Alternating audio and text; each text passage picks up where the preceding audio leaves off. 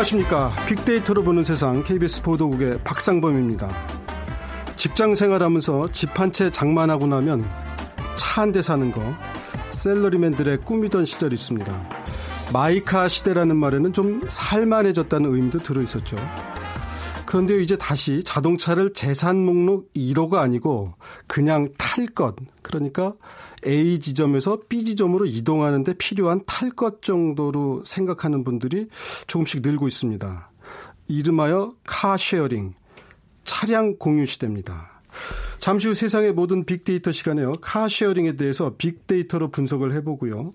World Trend 빅데이터로 세계를 본다 시간에는 네 번째 연임에 성공하면서 역대 최장수 총리가 된 독일 메르켈 총리에 대해서 자세하게 얘기 나눠보도록 하겠습니다.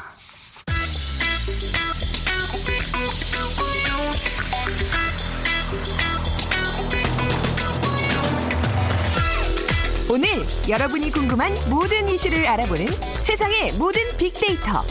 연세대 박희준 교수가 분석해드립니다. 네, 박희준 교수님 어서 오십시오. 네, 안녕하십니까. 차량 공유 서비스, car sharing, 뭐 영어로 표현해서요. 예. 어, 많은 분들이 관심을 갖고 있어요. 아직 이용은 못 해본 분들이더라도. 예. 어, 어떤 얘기인지 먼저 간단히 좀 정리 좀 한번 해 주실까요? 예. 뭐 최근에 이제 절약의 아이콘으로 최근 전성기를 맡고 있는 개그맨 김생민 씨. 예. 에, 그 개인 핫 팟캐스트에서 이제 어떤 예. 얘기를 했냐면 차는 기본적으로 사지 않는 게 좋다. 예. 차를 사는 것은 스투피다다.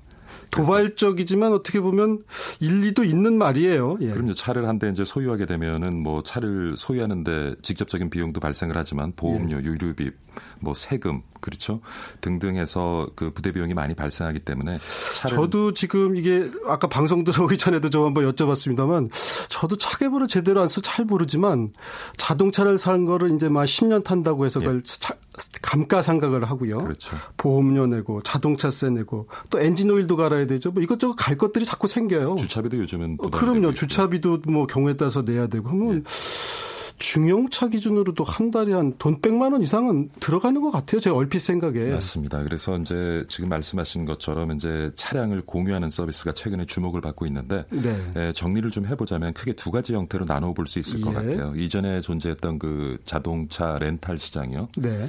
이런 경우는 이제 차량을 아, 빌려서 나누어 쓰는 네. 그런 형태가 되겠고요. 그 다음에 이제 우리가 생각해 볼 수 있는 것이 카풀이나 택시 같은 경우, 요것은 차량뿐만 아니라 운전자까지도 예. 함께 나누어 쓰고 빌려 쓰는 예. 이런 형태. 그러니까 두 가지 형태로 어, 지금 존재를 하는데 네. 이것을 우리가 혼용 공유 차량 공유 서비스, 예. car sharing 서비스라는 단어로 이제 혼용을 저희가 하고 있죠. 예, 요즘 보면 이제 뭐 병원 하시는 분들이라거나 이렇게 개인 사업 하시는 분들이 예. 차를 리스라고 그러나요? 그러니까 예. 이제 장기간 그게 훨씬 싸게 먹힌다 이렇게 이제 많이들 권유들을 하고 뭐 세금 관계에서도 여러 가지 이득이 있다 그래서 사실 그렇게 많이 쓰는 이유가 그게 유지 비용이 적게 든다 그래서 그런 거 아니겠어요? 그렇죠. 근데 다만 이제 일반 직장인들이 그걸 이제 쓰기에는 좀 부담이 있어서 아마 또 다른 어떤 공유 어, 차량 공유가 있으면 관심을 갖는 게 아닌가 자동차 싶어요. 같은 경우에 대부분은 소유 개인이 소유하고는 자동차의 한 93% 정도 자동차 생명 주기 중 그러니까 하루 예. 중에 93% 정도는 주차장에 주차가 되어져 있거든요. 맞아요. 저만 해도 뭐 출근 퇴근 시간 그렇죠. 빼면은 항상 주차장에 있다고 봐도 되는 겁니다. 그래서 지금 말씀하시는 이제 차량 공유 서비스, car sharing 서비스가 좀 더 본격적으로 시장을 확대해 나가면, 그러니까 주차장에 주차되어져 있는 자동차의 수가 줄어들고 예. 오히려 자동차 더 활용도는 높아지는 활용도는 거죠. 높아질 것으로 지금 예상이 되고 근데 이제 있습니다. 저희가 처음에 사실 이제 오늘 차량 공유에 대해서 말씀을 나눈다 그래서 제 처음 든 생각은 그 이제 여의도 광장에 가면은 자전거 빌려 탈 수 있거든요. 예. 그 자전거를 빌려서 예를 들면 마포에 가서 마포에 반납해도 되는 거예요. 그래야 이제 또 거기 가서 볼일 보고 또 지하철 타고 여의도로 돌아올 수도 있고 왜 그렇지 않습니까? 근데 그렇죠. 지금은 승용차를 그렇게 예를 들면 제가 잠실에 사는데 잠실에서 빌려서 여의도까지 와서 여의도에다 그냥 반납하고 예. 또 볼일 보고 갈 때는 전철 타고 가고 이렇게는 지금 잘 안 돼 있는 거죠 시스템이. 그렇죠. 지금 이제 차량 공유 서비스 중에 차량에 국한해서 예. 이제 우리가 빌려 쓰고 나누어 주는 서비스를 말씀하고 계신데요. 네. 국내 일부 회사에서 이제 부름 서비스라는 것을 요즘 제공을 하고 있는데 그것은 예. 이제 원하시는 장소 장소까지 차를 가져다 주고. 아, 가져다 주는 거예요? 예, 그럼 가져다 주는 비용이 또 발생하겠네요. 그 그렇죠. 그 기사님도 있어야 되니까. 그런데 이제 문제는 말씀하신 것처럼 그렇게 이제 우리가 필요할 때 필요한 곳에 가서 차를 쓰고 그다음에 네. 우리가 이제 목적지에 가서 차를 그 자리에 놔두고 예. 이러려면은 시내 충분한 주차 공간이 확보가 되어져야 되거든요. 예. 근데 그 부분이 주차 공간이 확보될 수 있기가 힘들기 때문에 네. 그러한 서비스는 아무래도 앞으로 이제 자율주행차가 선을 보이게 되면 예. 지금 말씀하신 서비스가 완벽하게 구현이 될 텐데 요. 미국에서는 이제 집카라고 하는 것으로 이런 차량 공유 서비스를 시작했는데 미국과 같은 경우는 처음 그 사업을 시작한 곳이 어디냐면은 대학가 주변이에요. 네. 그러니까 학생들 차를 소유하기 힘들지만 가끔 차를 사용할 뭐 필요가 뭐 주차장도 있고, 넓고 그다음에 주차장도 넓고 그래서 예. 이제 이런 서비스가 시작이 됐는데 지금 말씀하시는 정도 수준의 어떤 서비스가 구현이 되려면은 충분한 주차 공간이 필요한데 자전거 빌려 타듯이 하기엔 아직은 예. 여의치 예. 않다. 그렇죠. 최근에 이걸 뭐 1시간 단위, 30분 단위로까지 쪼갠다 그래서 관심을 가져봤는데 조금 더 기다려야겠군요. 자, 알겠습니다. 그다음에 이제 두 가지 종류의 car sharing이 있는지 하나는 이제 어, 이제 카풀이라는 개념이 동네 사람들끼리 목적지가 비슷할 때 이제 같이 탈 때 우리가 카풀이라 그러고 이게 이제 올림픽 때 서울 올림픽 때 이런 얘기들이 있었어요. 왜냐하면 홀짝제 하면서 예. 어떻게든지 차량을 좀 줄이기 위해서 길에 돌아다니는 그랬는데 지금은 이제 조금 예. 달라진 것 같아요. 그때는 이제 물론 이제 관공서에서 그것을 굉장히 적극 권장하긴 했습니다만은 같은 예. 동네 사는 분들끼리 서로가 약속을 맺고 예. 서로 요일을 나눠가면서 운전을 대신해 주는 그런 예. 형태로 진행이 됐는데요. 예. 이제는 그런 것이 공식적으로 이제 사업화된 거죠. 사업. 플랫폼이 만들어지고 그래서 이제 같은 뭐출 음, 출퇴근하는데 그런 동선이 같다고 하는 사람들끼리 그 플랫폼에 등록을 해서 네. 서로 이제 서로 운전을 해주고 운전을 하지 않는 사람은 운전을 하는 사람에게 거리나 시간에 합당한 비용을 지불하고 이런 식으로 이제 음, 예. 그러면 제가 하루는 교수님 저제 예. 차를 예. 모시고 제가 돈 좀 받고 그렇죠. 다음 날은 교수님 차로 예. 제가 타고 가서 교수님한테 드리고 예. 이렇게 하면은 car sharing 같긴 해요. car sharing이라는 개념을 기반으로 하는 차량 공유 서비스인데 예. 그것이 이제 그거는 개인 개인 간의 거래 이제 우리가 P2P 서비스라고 예. 얘기를 하는데요. 지금 이제 이번에 우버가 또 국내 시장에 진출하게 예. 되는데 예. 뭐 순수한 의미는 그런 개인 간의 차량 공유입니다만은 네. 지금 이제 업체가 그러니까 예. 업체와 개인 간의 어떤 공유로 탈바꿈하게 되는 거죠. 예. 그러니까 개인 운전자들이 그 업체 플랫폼에 등록을 하고 예. 그러다 보면은 이제 순수하게 지금 뭐 진행자분과 제가 예. 요일에 맞춰서 서로 차량을 예. 공유하면서 비용을 지불해 주는 것이 아니라 예. 이제 그것을 직업으로 가지는 사람들이 생겨날 수가 있겠죠. 그러면요. 지금도 이제 아주 그 아마 불법일 텐데 예. 자가용 영업하는 경우 있잖아요. 전화해서 부르면 밤에 와가지고 그 택시 안 잡히는 시간에 집에까지 데려다 주고 돈 받고 사실상 뭐 이게 저 등 없는 택시나 같거든요. 맞습니다. 그러면 그래서 그 이 지금 우버에서 한다는 것도 그런 거예요? 예, 그런 건데 아. 그래서 우버가 몇 년 전에 이제 한국 시장에 진출을 했다가 한국이 가지고 있는 그 법 제도 때문에 사실은 국내에서 예. 철수를 했었죠. 예. 그다음에 이제 뭐 음식 배달 서비스라든가 프리미엄 콜택시 서비스로 예. 어, 국내 또 다른 서비스를 선을 보였지만 그것은 사실 그 우버의 어떤 핵심적인 서비스는 아니고요. 예. 그래서 요번에 이제 다시 진출하게 된 것은 카풀 기반이다. 그래서 재밌는 것이 우리나라는 그 여객 자동차 운수 사업범상 예. 자가용의 유상 운송은 불법이지만 예. 지금 말씀하신 거 보면 불법입니다. 예. 하지만은 출퇴근 목적으로 하는 유상 운송은 제외 규정을 두고 있습니다. 아, 그래서 그러면 교수님 제가 출퇴근할 때 저희 회사 직원한테 돈 받고 뭐저 어, 같은 동네 사니까 데려다 주고 돈 받고 이런 거는 불법이 아니라는 얘기네요. 불법이 아닙니다. 출퇴근을 오, 어. 목적으로 할 때. 누구나 그러니까 돈을 벌 수가 있겠네요. 그렇게 네, 그렇죠. 따지면. 그래서 우버가 만들어 놓은 플랫폼에 예. 등록을 해서 그 사업을 한다면 출퇴근 시간에 한해서 출퇴근 예. 목적으로 한다면 그것은 분명히 불법이 아니고요. 그냥 개인이 그냥 따로 하면 어디 나라에 신고를 안 하고 그런 불법인가요? 그것도 불법은 아니죠. 개인적인 거래가 있습니다. 근데 우버라는 것은 이제 그런 개인적인 거래를 좀 더 수월하게 할 수 있도록 예. 판을 깔아주는 것이죠. 그러면 우버라는 회사가 일종의 하나의 택시 회사가 되고 거기에 등록하는 분들이 꼭 지입제 차량 운전자처럼요. 그 어차피 이제 개인 사업 자 비슷하지만 우버를 이용해서 영업 행위를 하면 그렇죠. 그게 또 다른 일종의 자동차 그런 저 승여죠. 그래서 문제가 되는 예. 것이 사실 이제 공유 서비스의 성장으로 해서 어떤 우리가 가지고 있는 유유 자원의 활용도를 높여서 경제 효율성을 높인다는 측면에서 굉장히 각광을 받고 있긴 하지만 지금 말씀하신 대로 그것이 우버라는 사업자를 중심으로 새로운 어떤 그 직업 으 로서의 예. 운전자가 생겨나게 된다면은 그들은 지금 어떤 택시 운송회사에 소속된 운전자들처럼 예. 여러 가지 법적이나 보험 같은 문제에 있어서 예, 이렇게 보호를 받지 못하는 못할 것 같아요. 그래서 잘못 이거를 잘못 우리가 운영을 하게 되면은 굉장히 그 질 나쁜 예. 그러한 일자리들이 많이 에, 만들어질 가능성을 가지고 있습니다. 예, 저도 그 카톡 대리운전이라는 거를 한번 신청을 했는데 예. 신청을 하다 잘못해가지고 카톡 대리운전을 부르는 서비스가 아니고 카톡 대리기사를 제가 신청을 했어요.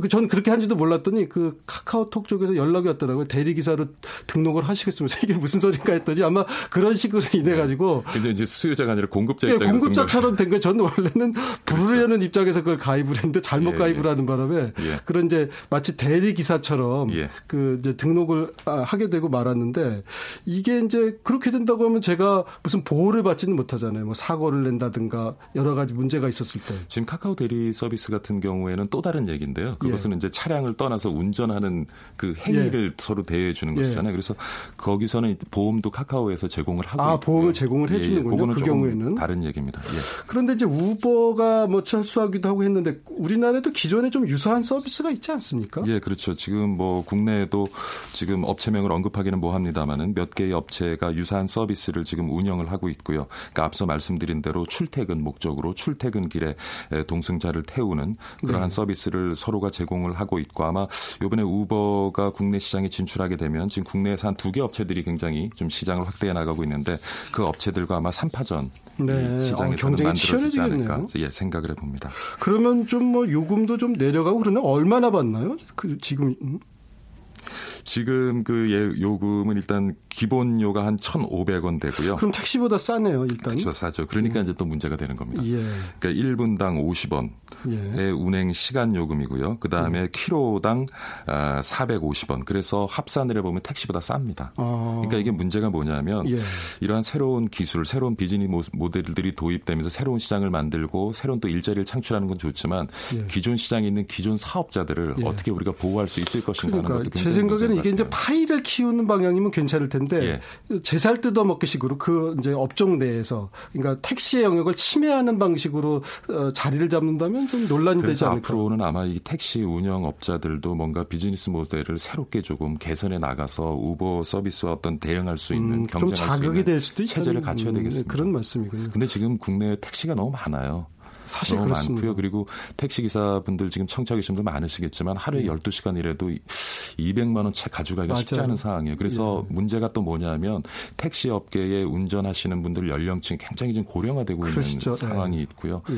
그래서 아마 앞으로 뭐 자율주행차가 나오면은 아마 택시를 누르는 그런 어떤 차량 공유 서비스가 더 이제 확대해 나갈 텐데 그런 가운데 음. 기존에 우리 택시 운전자 기사분들을 어떻게 또 우리가 보호할 수 있느냐 이 문제도 사회적으로 좀 논의가 필요할 것 같습니다. 정부 에서도 이거 여객 운송업 전체 그림을 좀 그리면서 봐야겠네요. 예. 그리고 지금 이제 그런 어, 우버식 카풀과 좀 다른 아까 제가 이제 말씀드렸던 예, 예. 그야말로 이제 렌탈 개념, 빌려 타는 개념의 어떤 그런 공유 서비스도 이미 하는 데들이 좀 있더라고요. 그렇죠. 뭐 엑스카 서비스도 있고요. 미국에는 이제 집카 서비스가 있긴 합니다만은 네. 에, 그래도 지금 우리가 생각했던 것보다는 시장이 굉장히 빠르게 성장해 나가고 있는 것 같아요. 그러니까 음.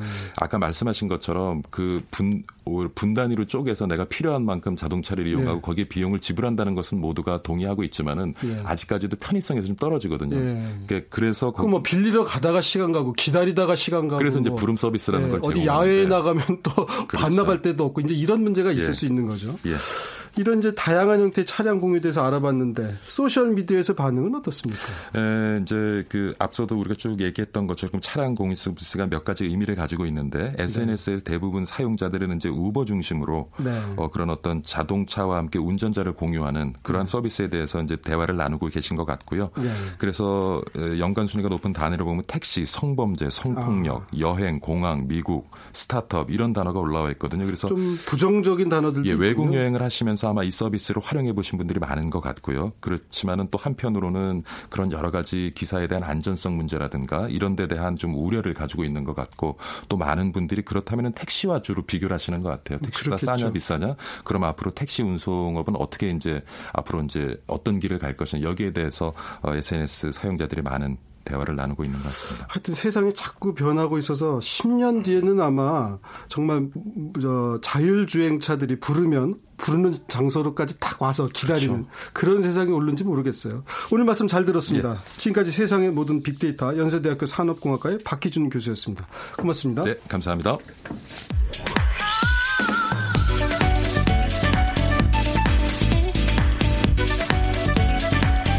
월드 트렌드 빅데이터로 세계를 본다.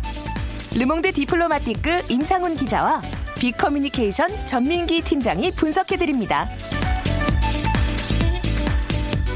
네, 두 분 어서 오십시오. 반갑습니다. 네. 안녕하십니까. 네, 안녕하세요. 네.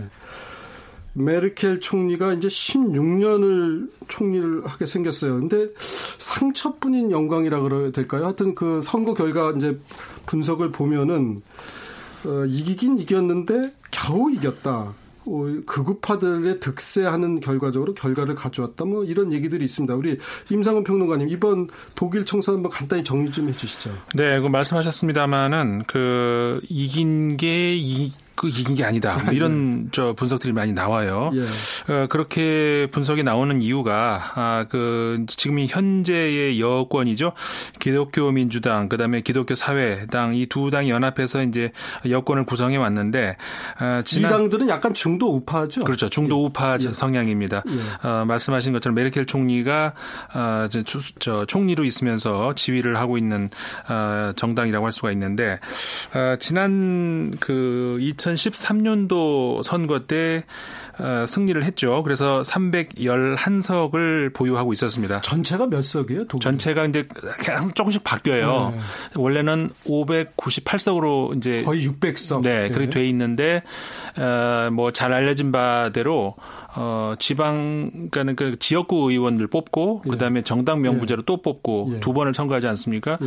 그렇게 이제 해서 정당 명부제로 뽑기 때문에 그 퍼센테이지로 나누다 보면은 이게 정확하게 떨어지지가 않고, 왜냐하면 5%를 못 얻은 정당들은 이 의석을 주질 않기 때문에, 아, 5%를 넘은 정당들이 이제 상대적으로 음. 더 받겠죠. 그러니까 그러면 독일의 전체가 한 600석 안팎인데 기존 여당이 한 과반이 조금, 조금 넘는 뭐 그런 정도 의석을 지난번에 갖고 있었던 모양이죠. 그렇죠. 근데 한 당이 그렇게 의석을 그러니까 기민 지사 두 당이 아니 그렇게는 불가능하고요. 아, 두 당도 아니고. 네, 그 독일이 지금까지 50%를 넘은 선거에서 50%를 넘은 정당이 한 번도 없었습니다. 제 기억에는. 그러니까 제 말씀은 기민당, 기사당 합쳐서 과반이 안 되나요? 안 된다는 아, 거죠. 아, 그럼 또 다른 당이 들어와야 되겠네요. 그렇죠. 그래서 항상 연정이 구성이 돼야만이 그 이 저 정부 여당 아. 그 집권당이 이제 구성이 그러니까 가능해지는데 세당 정도가 합쳐야 과반이 넘는 그렇죠. 거군요. 주로 네. 그래서 이제 그 저 민 그 민주자 민자당이라고 하는 당하고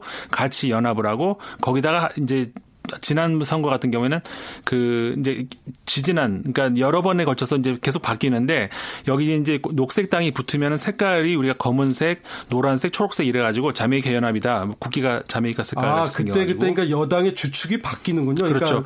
그 메르켈 총리가 있는 기민당을 중심으로 해서 이렇게 조금씩 여, 여권의 범여권의 색깔이 바뀔 수 그렇죠. 있다 이런 얘기네요. 그러니까 이제 지난번 같은 경우에는 대연정이라고 해가지고 이제 또 3인당하고 합쳐서 가장 큰 정당 두 개 합쳐서 대연정이라고 하는데 음, 근데 그때 그때 계속 바뀌죠.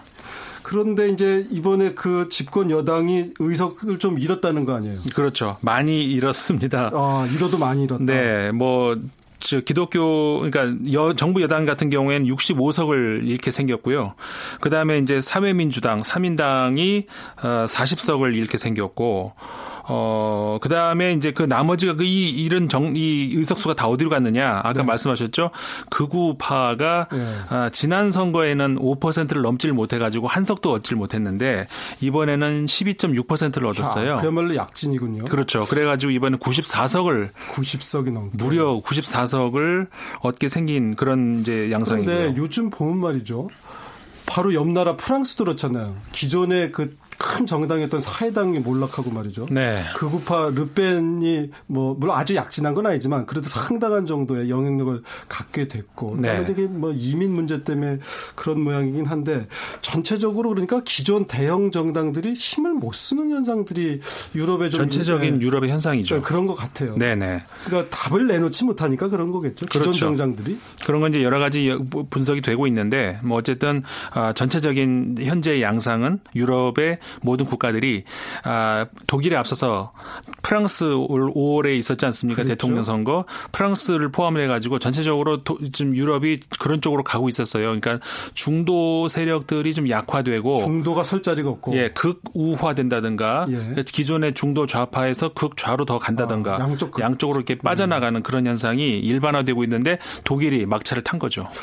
그런데 이제 이렇게 구급파가 약진하고 그러면 좀 불안하다고 하시는 분들도 있을 것 같아요. 전체 지금 유럽 쪽 반응이 어떻습니까? 유럽 쪽이 전체적으로 그러니까 그 바로 그 영향을 미칠 수 있는 것이 경제 쪽 아니겠습니까? 그렇죠. 네. 그래서 어 집권당 그 기민당하고 이제 기사당 연합이 집권할 것이다라는 소식이 이제 여론조사를 해서 알려졌을 때는 어느 정도의 안정세를 잡고 있었는데 이번에 선거 결과가 나오면서 이기긴 이겼지만 아주 불안 불안정하게 이겼다라는 이게 발표가 되면서 약간 유럽 증시가 혼조세를 그렇군요. 보였어요. 어, 뭐 다른 그 일본이라든가 어, 다른 그 미국이라든가 증시 쪽을 봐도 어, 유럽 유로가 약간 약세를 보이는 그런 뭐 크게 뭐 떨어지진 않았습니다만은 조금 그런 증상이 보이긴 했었고요. 아, 유럽 연합에서는 그래도 그 메르켈 총리 그다음에 현재의 어, 저 독일이 어, 유럽의 중심이 되어야 한다 이런 입장을 공식적으로 내놓기도 했고 네. 좀 힘을 실어주는 알겠습니다. 그런 모습을 보여주고 있죠. 이러니 저러니 해도 유럽에서 제일 어떻게 보면 유명한 정치인이 메르켈 총리일 텐데 상처뿐인 영광인지도 모르겠습니다. 일단 거기까지 말씀 듣고요. 네. 전민기 팀장님, 네. 우리가 우리나라 정치인 중에서 그참 독일식 정치 좋아하시는 분들이 많아요. 연정도 그렇고 네, 뭐 네. 여러 가지 같은 사회 복지나 뭐 여러 가지로 그런 관심들이 많은데 그렇습니다. 조금 전에 우리 저 임상훈 평론가님 말씀 들을 때도 아, 이 선거가 좀 복잡하다 이렇게 얘기를 네. 하셨어요. 어떤 건지 좀 간단히 정리 좀 해주세요. 제가 좀 정리를 해드리겠습니다. 네. 독일 총선에서 이제 유권자들은 두 표를 행사를 합니다. 그래서 네. 선호하는 지역 선거구 후보 그다음에 정당을 찍으면 되고요. 네. 이거를 이제 제1투표하고 제2투표로 구별을 합니다. 그러니까 소선거구제하고 비례대표를 좀 혼합한 방식이고요. 기본 의원 정족수가 어 지역구 의원이 299석이고요. 비례대표가 299석. 네. 똑같습니다. 그래서 합하면 598석인데 이게 한 600석 되는 거군요. 그렇죠. 지역구 반 비례대표 반에서. 예. 네. 근데 이제 재밌는 거는 지역구 후보에도 나가고 비례대표에도 또 이 사람이 네. 같이 이름을 올릴 수가 네. 있어요. 명부에. 예. 예. 그렇습니다. 그래서 지역구 후보, 비례대표 후보 그럼 지역구에서 가능하고. 떨어져도 비례대표 명부 번호가 빠르면 맞습니다. 예, 지역구에서 떨어지고 이제 옛날로 치면 우리가 전국구라고 되는데 비 례대표로 빠찌를 달 수도 있는 거네요. 그러니까 이제 우리 지역구만을 위해서 이제 선거운동 하는 게 아니라 정당 득표를 높이기 위해서도 또 열정적으로 이 사람들 선거운동을 하도록 하게 되어 있고요. 근데 이렇게 비례대표제를 하면은 음. 제 3당 같은 당들이 그 좀 숨 쉴 구멍이 있는 거 아니겠어요? 맞습니다. 안 그러면 소선거구제에서는 뭐 아무리 잘해도 2등은 여하튼 국회의원이 못 되는 거니까. 그러니까 이제 군소정당을 좀 뒷받침하는 그런 제도라고 보시면 될 것 같고요. 그러니까 재밌는 건 이제 598석인데 말씀해 주신 대로 이제 5% 미만은 빼기 때문에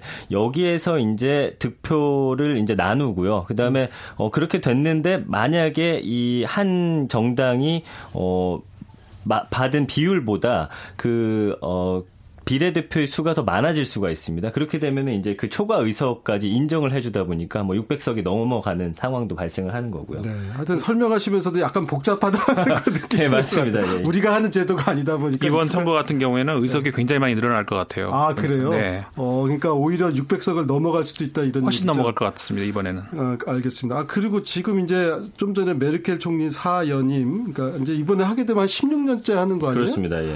야 그러면은 뭐 대통령 제에서 웬만한 나라보다도 길게 미국 길게 해봐야 8년 아니에요. 8년이죠. 그럼 미국 대통령보다 두 배를 더 하게 되는 건데 메르켈 총리 말고도 지금 유럽에 여성 총리들이 많잖아요. 영국의 메이 총리도 있고. 네, 상당히 많고요. 이제 최초의 여성 총리가 이제 마가렛 대처 총리죠. 이제 그렇죠. 세번 연임했습니다. 그래서 테레사 메이 영국 총리도 있고요. 사실 모르셔서 그런데 그동안 역임했던 여성 총리 수가 상당히 많습니다. 그래서 네. 프랑스 같은 경우도 1990년대에도 에디트 크레송이라는 프랑스 의 총리가 있었고요.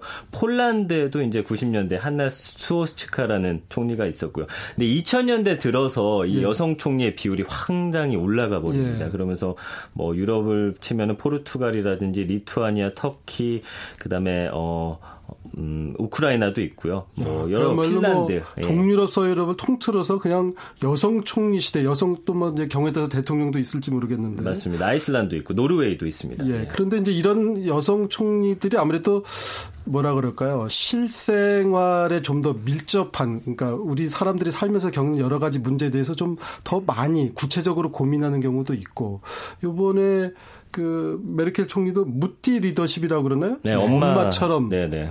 이런 것 시 어떤 의미예요, 우리 임상훈 평론가님? 그러니까 이제 방금 말 지적을 잘 해주셨는데요.